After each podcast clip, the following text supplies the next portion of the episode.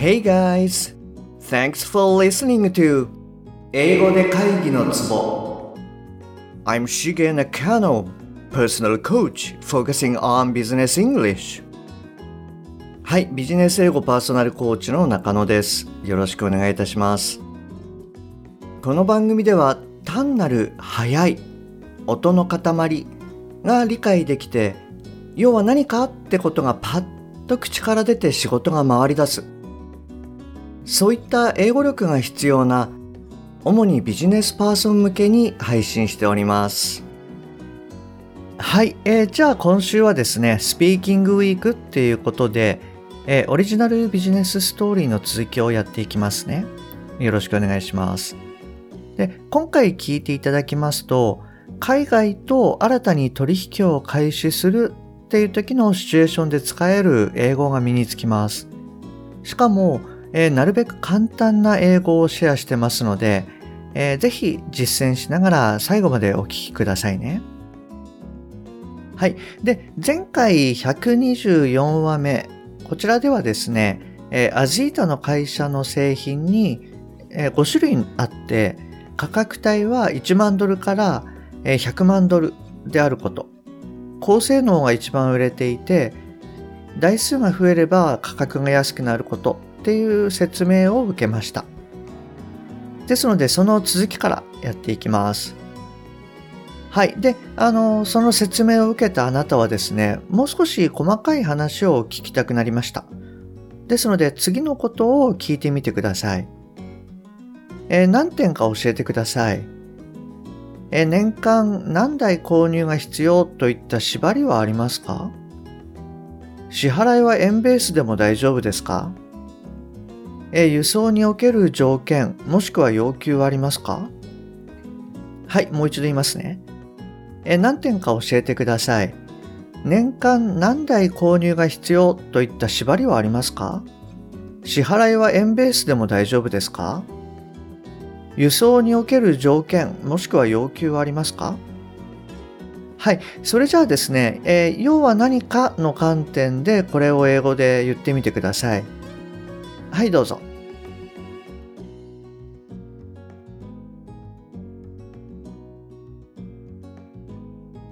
はい、OK です。えっと、どうでしたか？はい。もし、あの、あなたがパッと言えたらそれで OK ですし、あの、仮に言えなかった場合でも、はい、大丈夫です。まあ、どんな感じで言ったらいいかっていうその感覚をですね、あの、ぜひ掴んでくださいね。じゃあ一例を言ってみますと、Would you please tell me some points? How many equipment do we have to sell per year? Can we pay in Japanese yen? Do you have any requirements about transport condition? はい、こんな感じで OK ですね。えっと、もう一度言いますね。Would you please tell me some points? How many equipment do we have to sell per year? Can we pay in Japanese yen? Do you have any requirements about transport condition? はい、こんな感じでいいかなと思います。はい、いかがでしたかそうですね。あの、二つ目の文章で、えっ、ー、と、日本語で縛りってあの言ったと思うんですが、これなんて言うんだろうとかって考えると、まあ、パッと出にくくなっちゃうかもしれません。なので、簡単にですね、do we have to sell? という言い方にしてます。まあ、もしくはですね、あの、えー、 minimum quantity なんていう単語を使って、えー、例えばですけれども、え、Do you have any requirements on minimum quantity per year? とか Do you require us to buy minimum quantity per year? まあ、あの、こういった言い方なんかでも OK です。あとは、そうですね、三つ目はあの簡単に pay in Japanese yen っていうふうに言ってますけれども、あの、まあ、do you take Japanese currency とか、do you accept Japanese currency? みたいな感じで言うと、まあ、もうちょっと、あの、かしこまった感じになるかなと思います。はい。えっ、ー、と、じゃあこれに対してですね、えー、アジータが答えます。えー、一つ目。特に数量による縛りはないです。ただし、コミットいただく金額で割引率も変わります。例えば1年間で1 million dollar のコミットならば5%。1年間で2 million dollar のコミットならば10%などです。はい、えっと、もう一度言いますね。特に数量による縛りはないです。ただし、コミットいただく金額で割引率も変わります。例えば、1年間で1 million ドルのコミットならば5%。1年間で2 million dollar のコミットならば10%などです。はい。えっと、じゃあこれをですね、あの、英語で言ってみてください。はい、どうぞ。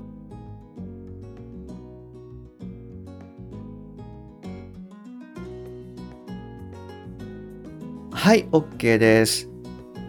えっ、ー、と、今回はあの、いかがでしたか？はい。えっ、ー、と、そうですね。で、まあ、一例を、あの、言ってみますと、We don't require any minimum commitment on quantity. However, a discount rate is changed depending on your commitment.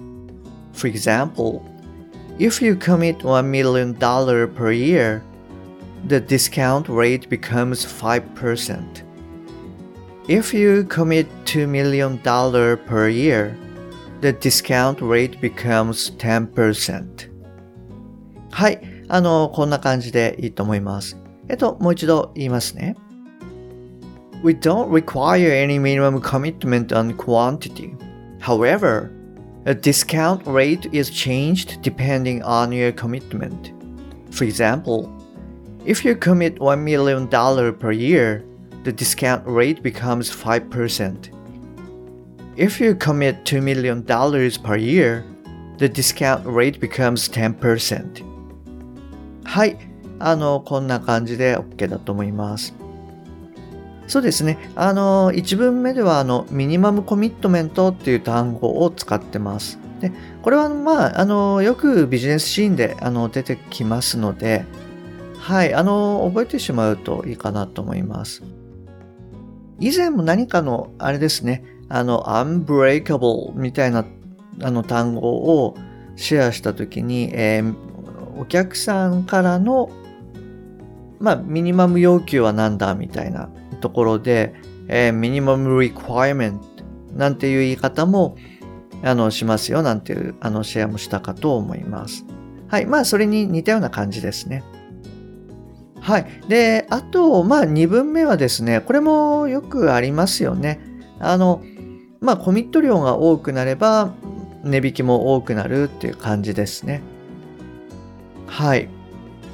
まあ、おそらく、あの、文章そのものはですね、えそれほど特に難しくはないかなと思います。はい。じゃあ次に行きますね。じゃあ、この、え、アジータの、え、回答に対してですね、あなたが、え、次のような回答をします。え、御社の考えは理解した。1ミリオンドルは問題ないと思うが、2ミリオンドルはちょっと難しいかもしれない。社内で検討した後で回答する。今日の会議はとても有意義だった。ありがとう。はい。えっと、もう一度言いますね。え御社の考えは理解した。1ミリオンドルは問題ないと思うが、2ミリオンドルはちょっと厳しいかもしれない。社内で検討した後で回答する。今日の会議はとても有意義だった。ありがとう。はい。えっと、それじゃあですね、今日はこの辺りにして、えー、この続きはですね、次回、あの、やりますね。はい、えっと、今日も最後までお聞きいただきましてありがとうございます。えー、番組に対するご意見、ご感想、ご質問は、すべて LINE 経由でお受けしております。え、番組の説明欄に URL を記載してありますので、そちらの方からご連絡ください。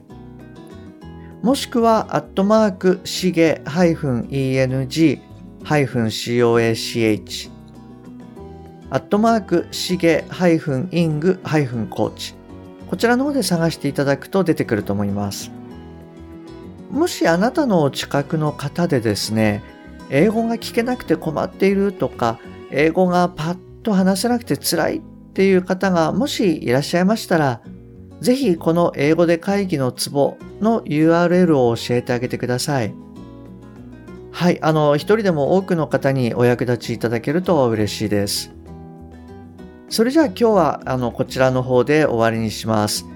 また次回お会いできるのを楽しみにしております。Okay, that's all for today. Thanks for listening. See you next time. Bye bye.